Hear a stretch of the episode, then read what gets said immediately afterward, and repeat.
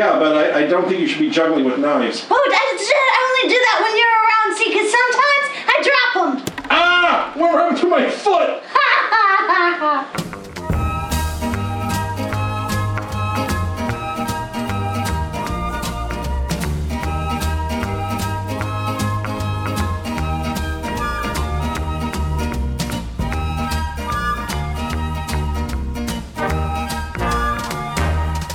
Hi, this is Paul Dini. Ow! Oh, stop. This is Misty Lee and you're being a wiener. What? it went right through my foot. I know! Suck it up and be a man! Suck it up. I've got stigmata there. Oh, you got stigmata because you're the Jesus? Yeah, well, You certainly no, I martyr got a yourself punctured enough. Foot. I actually found the steak knives. Yeah, well, you know, keep it's Mark's on. fault. Speaking of which, Mark's back. Yes, Oh, yes, yes. And he brought a bunch of Charlie Fry stories with him this That's time. where we left off last week. Yeah. Charlie Price stories. so, what are you going to tell us? Um, Charlie Fry, for those of you who didn't tune in last week, and, and why didn't you? I know, right? is uh, a juggler friend of mine. He's a comedy juggler. He plays Vegas. He plays tours the world. He's always doing cruise ships. And, and he and his wife uh, Sherry are just wonderful people, and I don't see enough of them. Aw. One time, Charlie, for a while, was playing at the Union Plaza Hotel in downtown Las Vegas. Mm-hmm. The show, I think it was called Hot Lips. No, it was called. Um, I don't know what it was called. It had a name that made you think you were about to see enormous filth and depravity. And it was it was basically just him juggling, and there were six girl dancers who were running around with no clothes on. Perfect. Sounds good And to me. it was done, the show was basically done for tour groups. There was no English spoken during the show. Oh. There Oh. was a girl singer. She did sing in English, but if you you know you could enjoy it if you didn't speak English. Right. And it was Charlie whose act is all in mine, and there were these lady, these six ladies dancing with no clothes on, with very Perfect. various states of undress. Sounds like a great bill. Great show, and it was in a theater that was automated. There was no stage crew. There was no. It was all on a computer. At um, the show was at eight o'clock. At seven fifteen, the lights came on in the show. It was all computerized. Lights came on in the showroom, and music would play.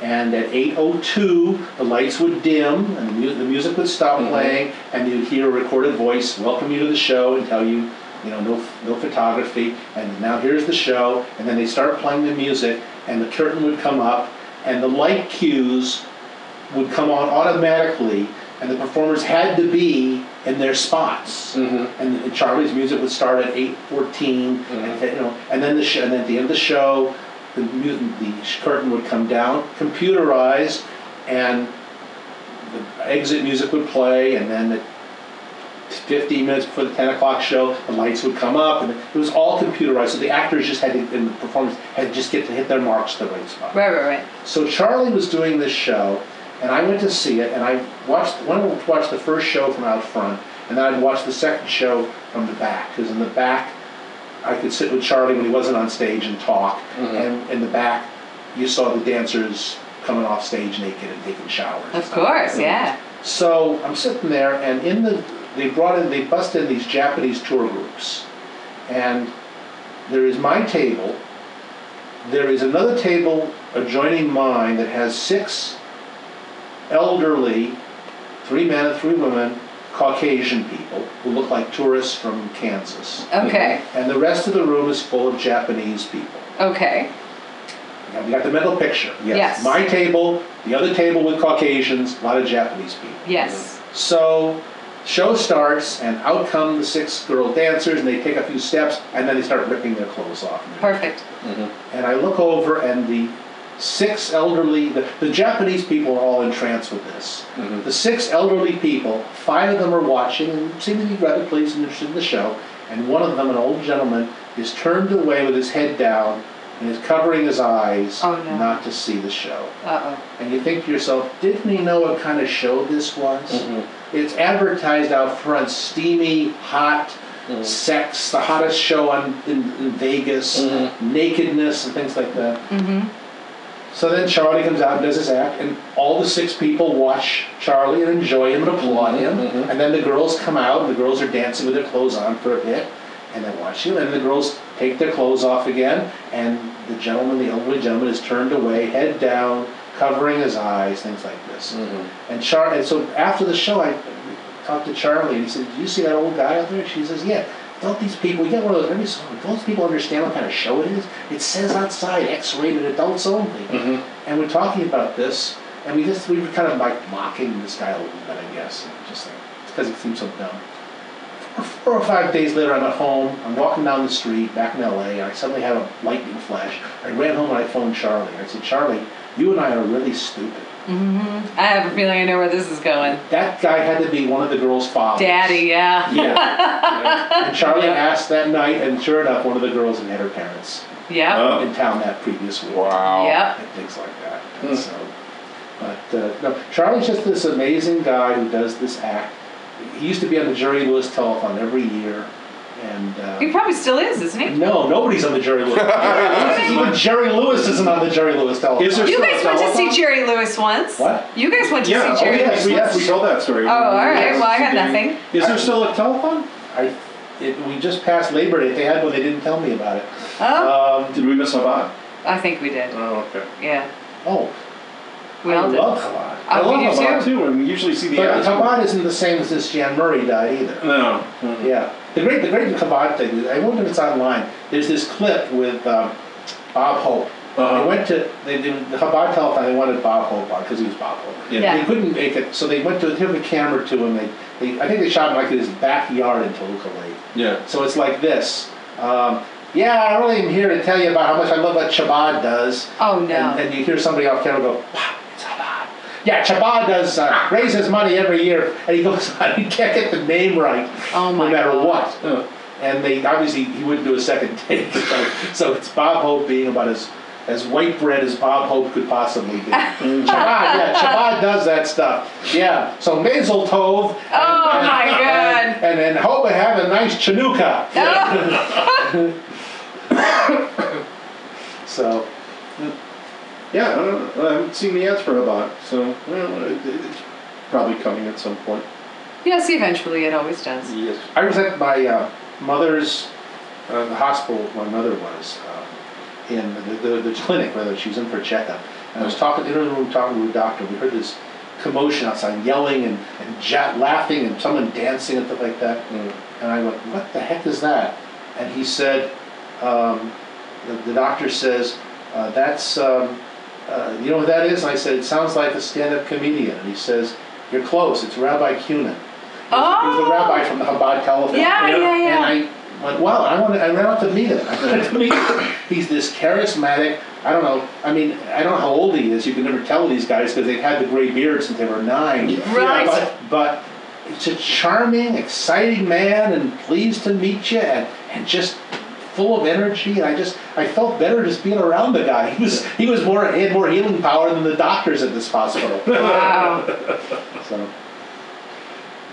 Okay, what are we talking about next? Um, did you see the article about the DC Comics T-shirts that everybody's upset about? No.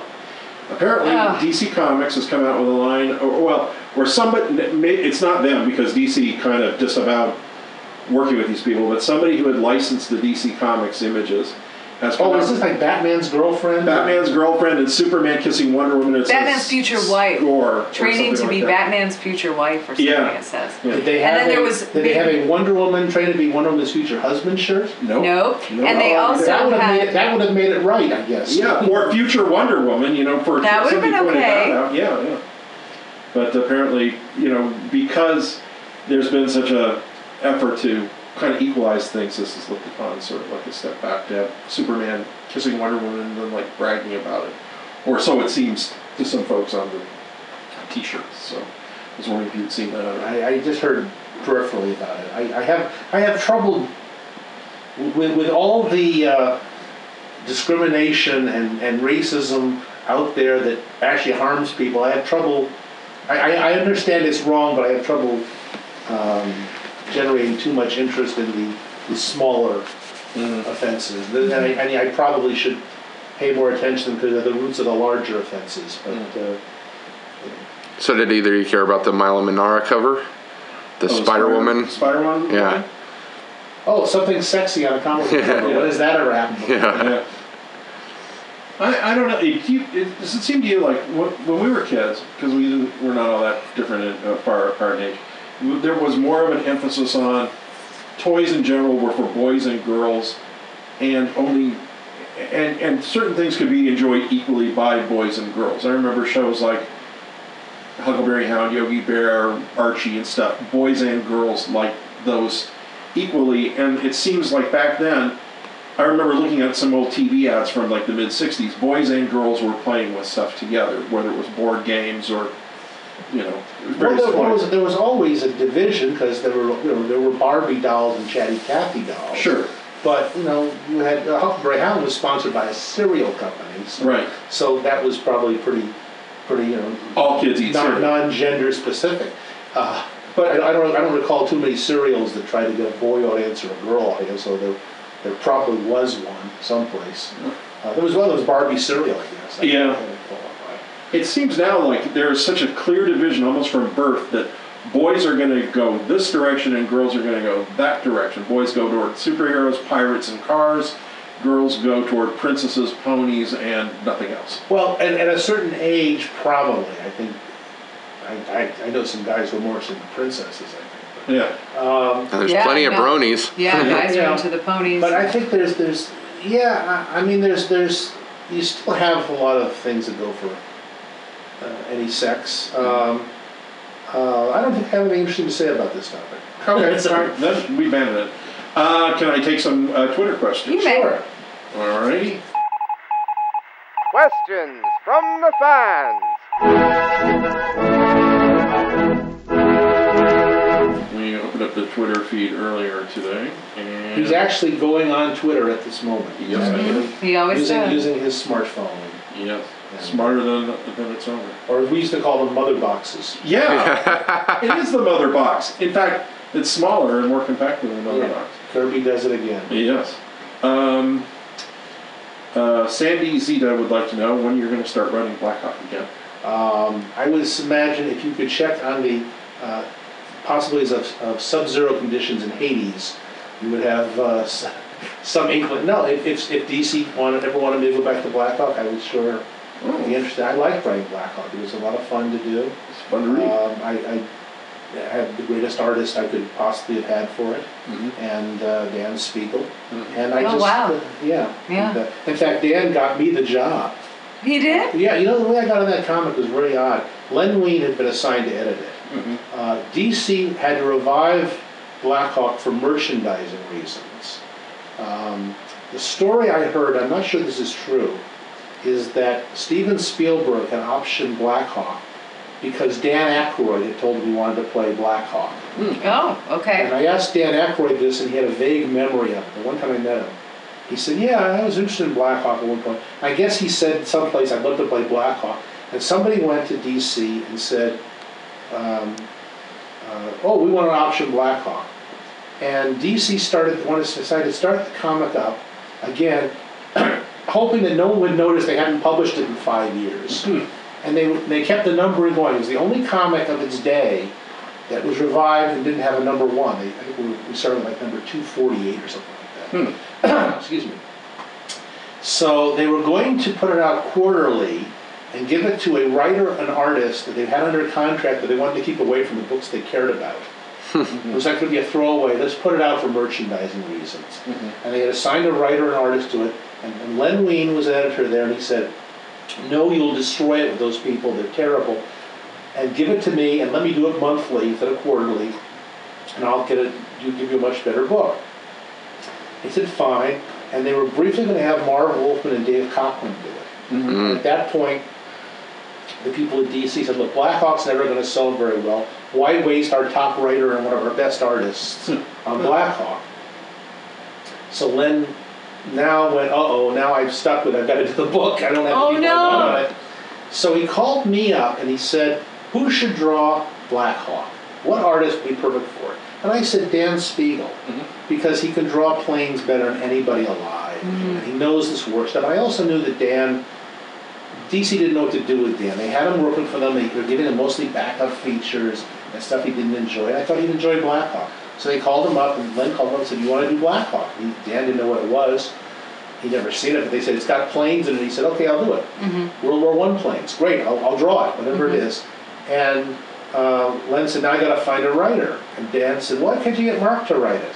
Hmm. And I, he said, hey, think you want to? I said, said, sure. So Len calls me back like an hour later and he says, you wanna write Blackhawk? And I said, yeah. Ah, that's cool. You got each other the job. because um, I, I, I didn't want to write anything for DC where I'd be doing a character that I had to tie in with everybody else. If you were writing Superman, you had to coordinate with six other writers and their visions and such. And I and, and they said and they told me Blackhawk's never going to sell. We're just publishing it for the sake of this this you know um, merchandising rights thing. And I said, great, then they'll leave me alone. So we did the book, and um, it sold much better than they were expecting. It didn't sell great, but they it was way above their projections, and it did okay for a while until they had to raise the price of the comics, and at that point it, it plunged and we got off it.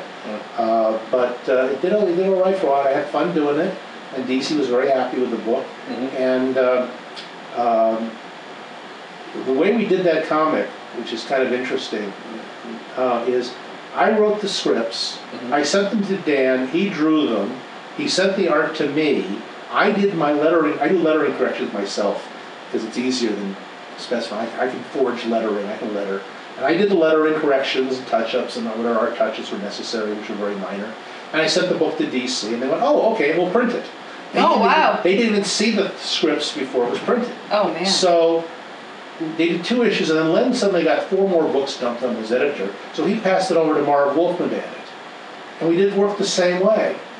And and we did like three or four issues. Then Marv left as an editor, and they gave it to Ernie Colon to edit. And we did three or four more issues the same way.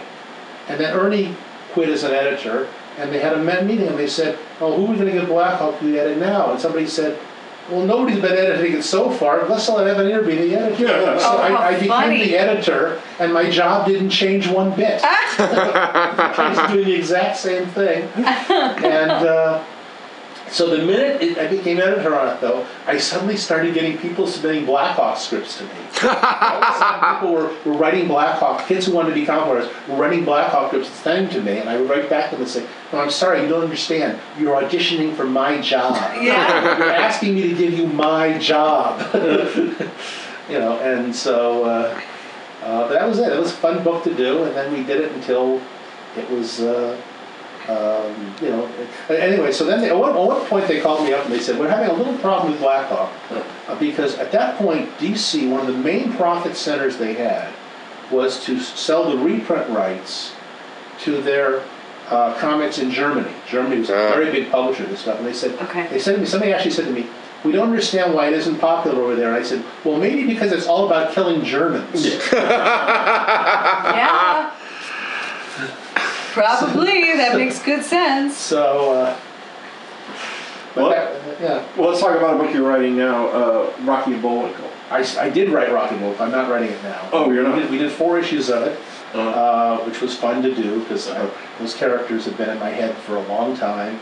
And I have been approached over and over again about writing new Rocky and Bullwinkle cartoons. yeah. I think I've been asked about eight times in my life Uh, to Wow. and- and once or twice hired by people who thought wrongly they had the rights. Um, and uh, it was one time I was at this is a true story. I swear to you, this is true.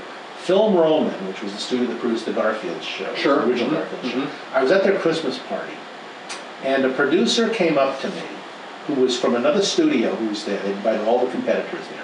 He took me aside and he said, We've got the rights to Rocky and Bullwinkle.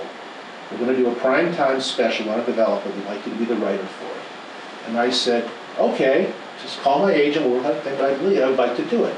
And then June Foray was at the party, and they went over and talked to her and said, uh, We're going to do Rocky and want to make sure you're available. She said, I'm ready to do it. So about half an hour later, another producer, another studio head from another studio, completely unrelated, takes me aside and he says, "We've got the rights to Rocky and Bullwinkle. we want to do this thing. We want you to write it." I hmm. said, "Fine, okay." Call my agent and and then they went over and they found June Foray again and said, "We're going to do this cartoon." And she said, "Fine." And she June takes me aside and she said, "Is this the same project?" And I said. I don't think so. and it turned out neither one of them actually had, the, they both thought they had the rights. And Weird. neither one of them got the rights, and we never did it. Oh, That happened. Wow. That happened. Actually happened to me at at, at that party. what a crazy drag. Well, it was. It's it, it's it's not uncommon. I have learned in this business that when people say we want to hire you to do this project, unless it's someone, there's a couple of producers who are except Lee Mendelson, who I worked for for years, was an exception to this, but he was about the one of the only ones. You, you, you, I, you, people say to me, and I think to myself, "Oh, that's great! I can't wait to see how this one doesn't happen. Yeah. I can't wait to see why, why this one's never going to happen." And if you if you if you tell yourself it's not going to really happen all the time, you'll be right about ninety percent of the time, Yeah. which, is, which is an acceptable percentage. So you just you don't you don't get your heart set on it. You don't start clearing the mantle for the Emmy, you know, quite immediately. And uh, so. I mean, anyway, half the time, even after something goes the first season, it's like, wow, is this really going to happen? yeah. and then you find out people love it, and it's like, oh, hey, we're going to season two? That's, whoa. We did a uh, we did a, a Rocky an uh, outline for a Rocky movie called Primetime Special. I involved a fellow named George Atkins in it. I don't even know if George is still alive, but George is one of the original Oh, I writers remember him, yeah. of the Rocky movies. He wrote most of the most of the uh, Fractured fairy tales, I believe, Mm-hmm. and he wrote some of the Rocky movies. And George was like in his seventies, I think, at the time, and he we brought him in. I just felt like it'd be nice to involve George. Sure, And sure. He, he and another writer and I co-wrote this outline, and then it fell through, so we never got to write the script. There, there, there were rights problems for years with Rocky Boyle, and then Tiffany Ward, the daughter of Jay Ward, finally spent a million bucks or so on lawyers and, and mopped up all the rights problems so she could control the property finally. And Wow. then she sold everything to DreamWorks. Well, they, they licensed it to Dream. Oh. They, they sold the Dream. Uh, she's still she's still in charge of a certain amount of it. She's she's one of the people who asked me to do the comic book. Oh, okay. So Uh, when you mentioned projects that don't happen, I've had a number of what I call rainbow lunches with various producers. When they take you to lunch, Rainbow lunches? Yeah, because you're sitting there eating like fantasy food, like rainbows, and with a pot of gold for dessert. It's like, we want you to do this project, and this is happening, and we're looking at you as sort of an emeritus position coming in and being a creative head of your own division. And it's like, oh, that's great. And so you're eating rainbows and, and, and moonbeams and everything. Sitting on unicorns. And yeah, and unicorn is your waiter, and you're just taking the, the food right off his horn. And you know this is like the, the the only thing real, and this is like the best part, is that they're usually on an expensive account and they buy you lunch. But none of that all happens; it just evaporates. But Yeah. remarkably, you still have the calories. one, one of the secrets of this business is to know is to know those recognize those when it happens. Yes. And uh, I can't tell you the number of times things these things. You know, people have told me we've got a firm commitment for 65 episodes. Yeah. And I think to myself, okay, they've got a connection to go pitch at some place that might buy 65. Got it. Okay, thank you. All right. And uh, One of the things that's been happening to me lately, it happens like once a year, is somebody calls me up for the rights to, uh, you know, saying, I have the rights to Jingle Bell. Now I need a copy of your comic so I can get my writer working on it. Oh, and I guess I should pay you something for that. I just say, call my lawyer, and And goodbye. and that's the last I hear of it. One time somebody called me back and said, well, your lawyer didn't have to say those horrible things to me. And it's like, well, there you go. Goodbye. Um, Good day to you, sir. do you think we'll see more of Rocky and Bullwinkle at some point? I don't know. I, I though the comic books probably. I think Uh-huh. maybe. I don't know. Um, they were talking to me about doing some more. I don't know. You know, you know, there's there's not a marketplace for those books these days unless they're done real cheap. I didn't want to. You Yeah. know, you, you, you, you- you- it's hard to do a good comic book real cheap. Even if you even if you decide to work cheap, then the artist they got to find artists who'll work cheap. And they got to find colorists who'll work cheap, and the product becomes cheap. And, and nobody looks that good in a cheap product. No. So Like no one looks good in a cheap suit. that's right. Well, you don't look bad today. Well, I, Oh, I know this hey. myself. I just cut up an old DC uh, uh, carry-around bag from Comic Con and I made it into a, like a camp shirt, and uh, there you go. Um, what about Groo and uh, Conan? Uh, and Conan, the fourth issue should be out shortly. The third issue just came out. Yeah. Um, we did it. It's all done from our, as far as our standpoint uh, is concerned. We, the longest project I ever worked on in comics in my life. It yeah. Like three years. I remember that announced like in the mid '90s or something. Well, it's it was so bizarre, which is that, that Sergio was hospitalized at one point And in the comic book, he's hospitalized. We, because we're Yeah, I thought that was kinda And I weird. know that they, when his wife calls me up and says Sergio's in the hospital, I look down at the pages I've got in front of me, and there's Sergio in the hospital. Oh my God. So God. it's you know art imitating life, Mhm. and uh, or life imitating art rather. Mhm. And um, you know, it was just a fun thing to do, and it's done, and I hope people like it. Paul E. May writes, uh, it, it asks if you can do some impromptu minstrel rhyming. Oh, about what? What? I don't know, like like talk. What, what the hell is that? Is, that? is this a known skill? The, that min- you the minstrel is a character. Uh, uh, I know what a minstrel is. well, the minstrel is a character in Groo, oh, and and he narrates stories and he speaks in rhyme. okay. Uh, I did the Roadrunner comic book for years, and he spoke in rhyme. Yeah. and but I didn't realize how much minstrel, how difficult it is to go through 22 pages of the minstrel, rhyming everything. Yeah. So I had, um, so I have to write these silly poems all the time. And, and what- the, the, the nice part of it is, is that just about everything in the world rhymes with grew. Yeah. It's, it's oh yeah. It's a real easy word to rhyme. hmm So, uh, um, So uh, are we gonna have him do it? Are we gonna put him on the spot? Uh, uh, no, because um, uh, No, because why? uh, I'm trying to think of something that rhymes so I can be clever. Oh, that's too late. Uh, no, uh, he, he will not rhyme of his own accord because his fee we cannot afford. because if you and we, rhyme, we do not like green eggs and ham. there you go. there we go. If you're going to if you're going to work to come up with rhymes, we should pay you something for that. And uh, so no working no no working free here. So All right, okay, fine. good, I'm off the hook. Yes. um, uh, Deke TV8 uh, Beam says, "What are Wow, Mark's that's thoughts a on lot. Little Abner comic, and does he feel the movie musical was a noble representation of the strip?" Um, I think the movie musical was a very wonderful. Well, the movie musical was a wonderful representation of the Broadway show, Yes. by all accounts. Because uh, I never saw the Broadway show, but I I got interviews about everybody who was in it Uh-huh. over the years, and they all said that, so I, I trust them. The show itself, I think the show itself is quite wonderful.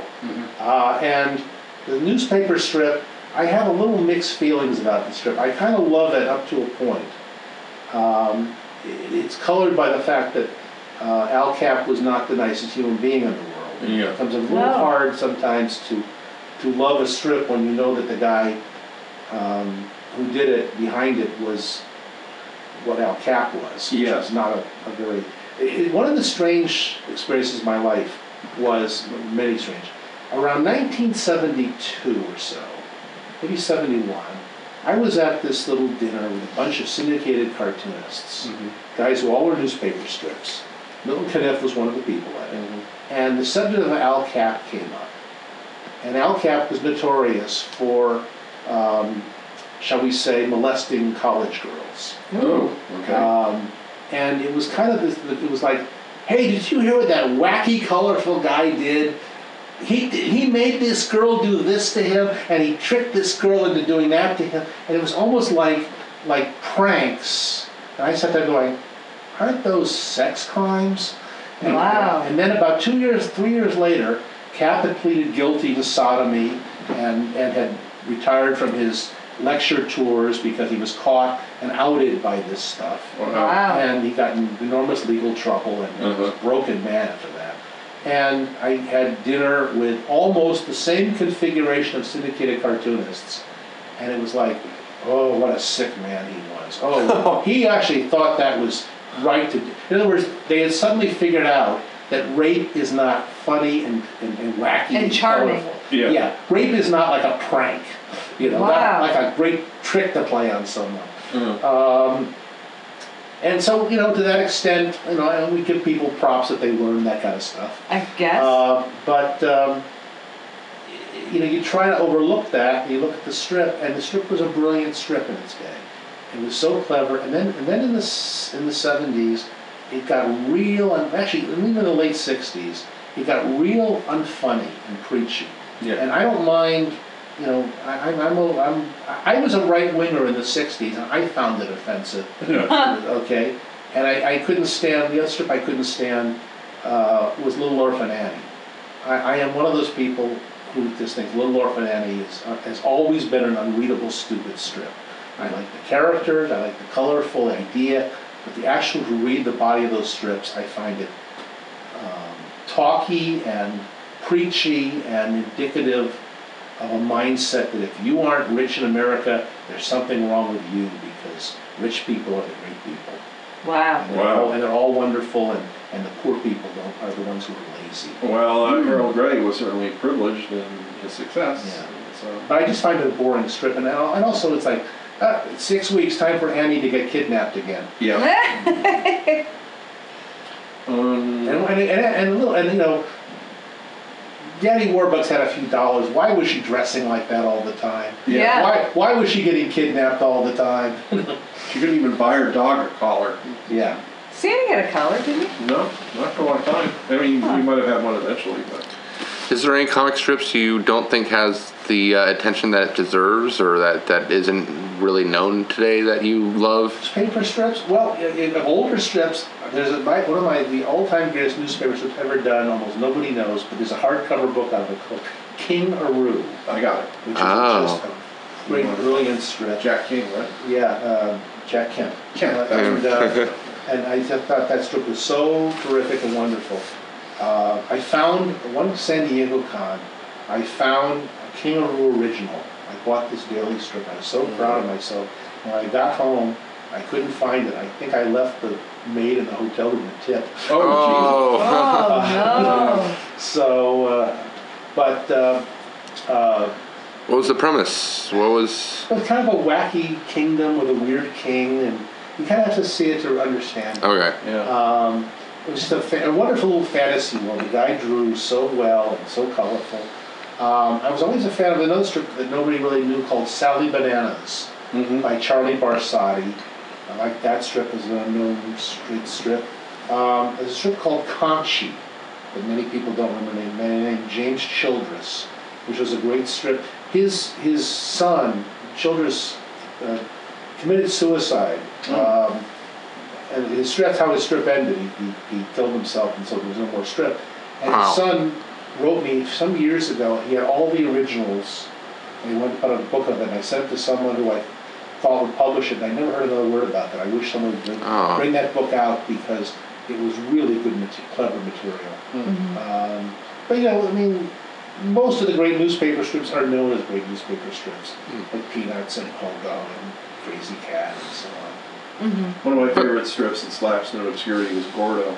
Gordo was a good strip. Gus yeah. Arriola. I mean, I, I grew up marveling at the uh, artistry of that. And he, when the script started in the, I guess, the 40s, it was really of its day where the characters were very caricatured in their dialogue and everything, which, although Arriola his, himself was Hispanic, he was kind of doing what he knew, but also, I guess, sort of like making them more comedic to be the style of the day. And then he dropped that in like the mid 60s, and the characters lost the accents, and the artwork became a little more minimal, but it was still very s- skillfully done and, and wonderfully rendered, especially the Sunday pages. I'll tell you two other great strips that will get any attention. Most people who listen to this won't have heard of them. There was a strip in the 30s called Red Barry. It was an adventure strip done by a guy named Will Gould. Oh, I And it was a really, it was, a, I think it was like the best detective strip ever. Oh. And it was a real hard-boiled, you know, before Mickey Spillane, Mickey Spillane Oh, wow. type strip. And it was really colorful and fun, fun to death. and A lot of fun. Another strip I always loved, and it only lasted a couple years, was a strip called Sam's Strip. Oh, yeah, Mort Walker's studio did. Oh. Yeah. Uh, and um, That was sort of after hours for cartoon characters because everybody, a little Mad Magazine quality because all other characters could come in there. yeah, they let him use strips of other char- characters from other comics would wander in and out of. Wow. The the the funny one one of the funniest ones was it was a one it was one it was a daily strip and it was one entire daily strip one panel and it was a dais at the comic strip characters convention. It was it was the, the, the dinner dais and seated at the da- was all the really broad slapsticky characters in all the newspaper strips. At the center of the, the panel, uh, Sam was standing there with a card. He was saying, "The hotel would like me to remind you that the custard pies being served are for eating." It's just stuff like that. It was just, it just silly that way. Uh-huh. One of my favorite panel strips of all time was something based on Disney's True Life Adventure. Do you remember these? Yeah, Like Disney, I guess they had they, they had a lot of strips running in newspapers. They had Donald Duck and Uncle Remus for a while and Scamp. And this was a panel, I don't know if it was a daily or a weekly, but it was like animal facts, like birds fly south and then they fly north, you know, and there would be like one illustration from the Disney studio and it was like a basic fact about animals. Dinosaurs were big, now they're extinct. And but I read it every day and I just, I devoured it because it taught you, you know, either basic or really obscure facts about animals. And uh, I, I got a compilation book of it recently and I, I dug it up someplace online. And I actually have a few originals of that. I always liked the art, the artwork in it. Is there any uh, strips today that you like? You know, I don't really read a lot of daily strips these days. Uh, when I do, I read them all at once. I go to the uh, appropriate website and I read a month's Ah. worth of Doonesbury. I still love Doonesbury. I know Yeah. It's been on reruns for a while lately. Um, I love Broomhilda because my friend Russell Myers does it. Oh, it, yeah. it reminds me of Russell. It's such a nice strip. I like um, Charlie. Uh, I like. Oh, I like Mike, Mike Peters' uh, Mother Goose and Grimm. Oh, strip, yeah. Which, which I've helped him out with a bit. Uh, I like. Um, you know, there's certain things. there's- I also really admire like like the guys doing Dick Tracy now, Joe Staton. Yeah, that's great stuff. Oh wow. You know, and people like that doing doing who've taken a strip. Um, I, I turned down actually at one point doing writing Little Orphan Annie. But I just didn't like the script. and um, and then people later on did some really nice stuff in it. Oh. Uh, I didn't. I didn't like. Never like Harold Gould. Uh, Carol Graves. Harold Gould. Harold, Harold, Harold Gould was Rhoda's father. Um, That's right. Yeah. Harold Gould. we bring Harold Gray and Chester Gould together. and, you know, Harold getting- Gould. Little Orphan loving Tracy. That's right. Harold Gould was Shot Woody. Allen in Love and Death. Oh yeah. But uh, um, you know, just this. certain- I, I just. Uh, I, I, I admire the skill of taking a, a classic property and making it interesting again. Mm-hmm. Uh, Speaking of which, what's up with Pogo? I know. Po- the third volume of Pogo reprints is done. I, I, we actually have printed a couple of printed copies. They should be on Amazon within a couple of weeks and, and delivered to everybody.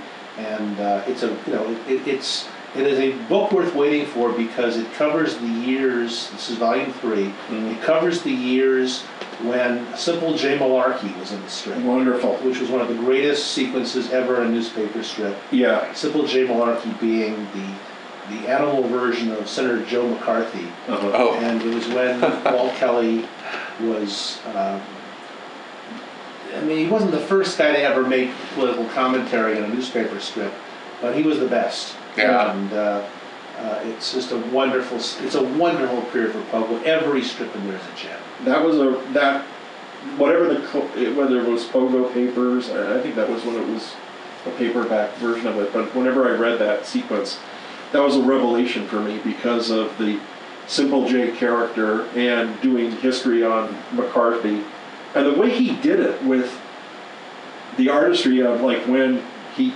Malarkey gets a tar smeared over him and he looks like an executioner. It's him and the mole chasing each other through the swamp, and then you have Sarcophagus MacAbre, the vulture coming in to clean up the remains. Now, When I read it, I thought this is cool and it's kind of creepy and the, If you read it in the paperback books, Yeah. you didn't read the whole thing because the paperbacks were truncated. oh yeah yeah Kelly used to take his daily strips and he used to jigsaw them and throw a few out yeah and make them into a new continuity. uh, And so this is the first time you'll really have a chance to read it in full with good reproduction, and the Sunday pages are in that book. And uh, and I don't make any money off these, but I just love the books. So. Well, what is the process? Because you know that, I mean, you- obviously you know Carolyn very well, and you've been working with her. And Carolyn, for those of you who don't know, is awesome. She's so delightful, and she's gorgeous, and she's wonderful, and she's also happens to be Walt Kelly's daughter.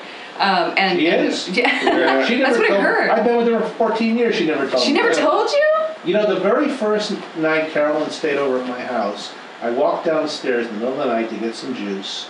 And I looked out on the back porch where I feed the stray cats, Uh-huh. and there was a possum. no Oh. And I thought to myself, I'm sure glad I'm not sleeping with a woman whose father did Alley Oop. and uh, That's I very just nice. thought, oh, that's scary. Misty, you will pro- appreciate this. Of course I will. I have a Pogo Sunday page on my wall in my kitchen, and it's one where Churchy does a magic trick Oh. for Miss Mademoiselle Hepzibah, and she screams and runs out of, uh, uh, jumps out of the boat. They're in a boat, and she Okay. screams and leaps out of the boat. She's so s- startled by Yeah. that. So Carolyn was over visiting. This is early in our relationship, and I did a magic trick for her. Uh huh. And and when I when, when I did the reveal of the card, she Thanks for letting screamed us know it and was a ran card. out of she screamed and ran out of the room. She was so startled by it. Oh my god. And I god. looked up at the wall. and I went, "Oh my God, we just acted out that strip." Oh, how It was- funny. and I called, brought her back in, and I showed her, "Look, look, what we just did. We just we just lived that strip here." And she goes, "You're right." Did you pop your head out of your sh- out of your shirt collar holding the No, card? no, I just I just made it. I just I know, but it's I just guessed her card Uh, out of nowhere, um, uh, seemingly. now, is there would there ever be any chance for like a pogo revival and somehow like a, a special or a We've Broadway talked, show we've talked something? about it, we've talked about those things at times, Uh-huh. and, you know, maybe at some point. Uh, it's a very special property, you can't just do anything with it. Mm-hmm. Um, You know, there was a Pogo revival, Carolyn worked on the revival strip for a while, she drew it for a while. And it just, uh, it was very well done, Yes. but unfortunately it was from a syndicate that never had a hit in its life, it was the Mm. wrong syndicate. No. Um, It was a newspaper syndicate that never once had a success. Uh-huh. And that- this was one of their other things, so who knows what it would have done with a real syndicate. Okay. Um, But, uh, you know, it, it just, what's, what's interesting is the reaction we get to Pogo. Uh, It's, um, you know, people, a lot of people don't know it, and then if somebody knows it and I introduce Carolyn, they go, oh my God, they're, you know, the presence of greatness. Right. At the funeral for Rosalind Kirby, I introduced Carolyn to Jack Kirby's daughters, and I thought, here we have the DNA of the greatest superhero artist in the world, Mhm. meeting the DNA of the greatest funny animal artist who ever lived. Uh-huh. And if we could somehow fuse the two together, we could grow a new Wally Wood. Absolutely, yeah. now, do you have anything to do with the comic book reprints that are done? Like, No. Oh, okay. Did we talk about his new book that's out? No, we haven't. You haven't even talked about your book. Oh, Yeah. okay. Oh my god. Simon and Kirby. Oh, yes. Uh, He's got so many. Um, there's a new book that's coming out shortly. Mhm. I have a copy of that, so I know it exists. Mhm. Called "The Art of the Simon and Kirby Studio." Mhm. Joe Simon and Jack Kirby were a team from 19, approximately 1940 to 1957 or 58, and they did a lot of comics together. And some of them they drew together, and some of them they drew apart, and some of them they hired other artists to draw. And Joe Simon, in his declining years, had um, piles and piles of original art from those books, mostly the later ones. When I did my book on Jack Kirby a few years ago, I decided I wanted to print a story. And I, and I got the okay from Joe, who didn't quite understand why I wanted to do it, I think, to print a fighting American story off the original art. Mm-hmm. Works and all showing the erasures and the paste ups and the whiteouts and mm-hmm. you can see the pencil, you know, underdrawing here and there. Mm-hmm. And uh, we printed it, and when Joe saw it, he said, "Oh, I get it now. Yeah, this is very interesting. To, to, to have to bring you closer to what the artist actually did. So you, you don't have the color taking away from it, the poor printing taking away from it. You could actually see everything the actual artist did. And um, he said we should do a whole book like that of I got this, these piles of original art. And I said, great. And then Joe got sick and he passed away. And a year or two later, uh, Charlie Kochman, who was the editor of my Kirby book, And who is awesome. who is awesome, Yes. called me up and he said, the Joe Simon estate wants to do that book. They want you to edit it.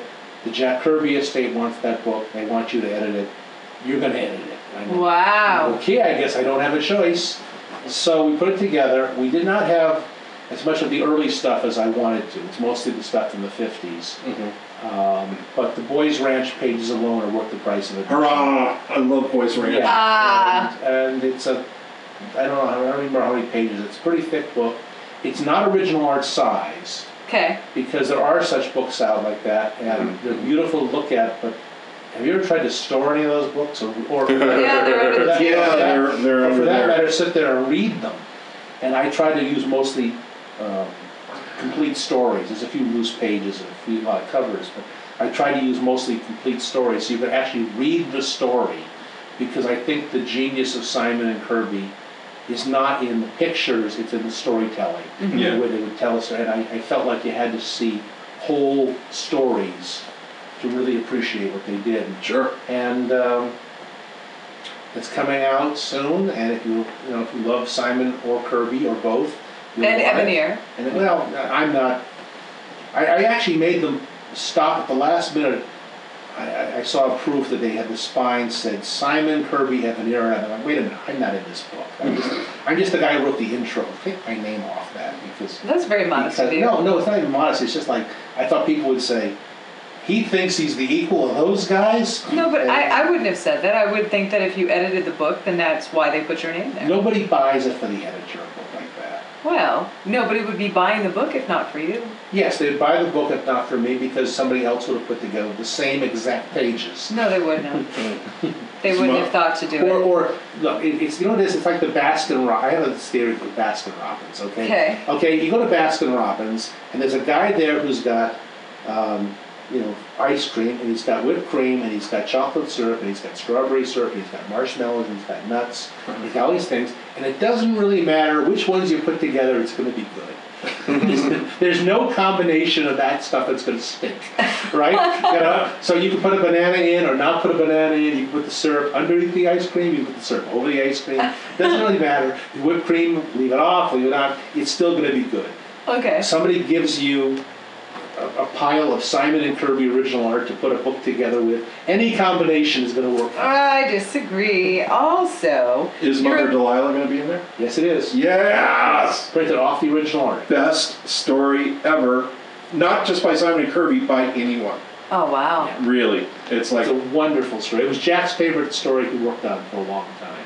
that's Years later, he had a few other favorites, but if you, for a long time, if you asked Jack, "What's the favorite favorite story you ever drew?" He said, "Mother Delilah." Yeah, that's right up there as far as great comic book stories with uh, Christmas for Shacktown or um, by Carl Barks or in, in- a sad one. Or anything you or I wrote. yes, there- Yes, of course, of course. Um, we have a question from some weirdo here. well, oh, that's really great, Paul. we don't have it's to a edit guy, that it's out at guy all. named Neil Neil Gaiman.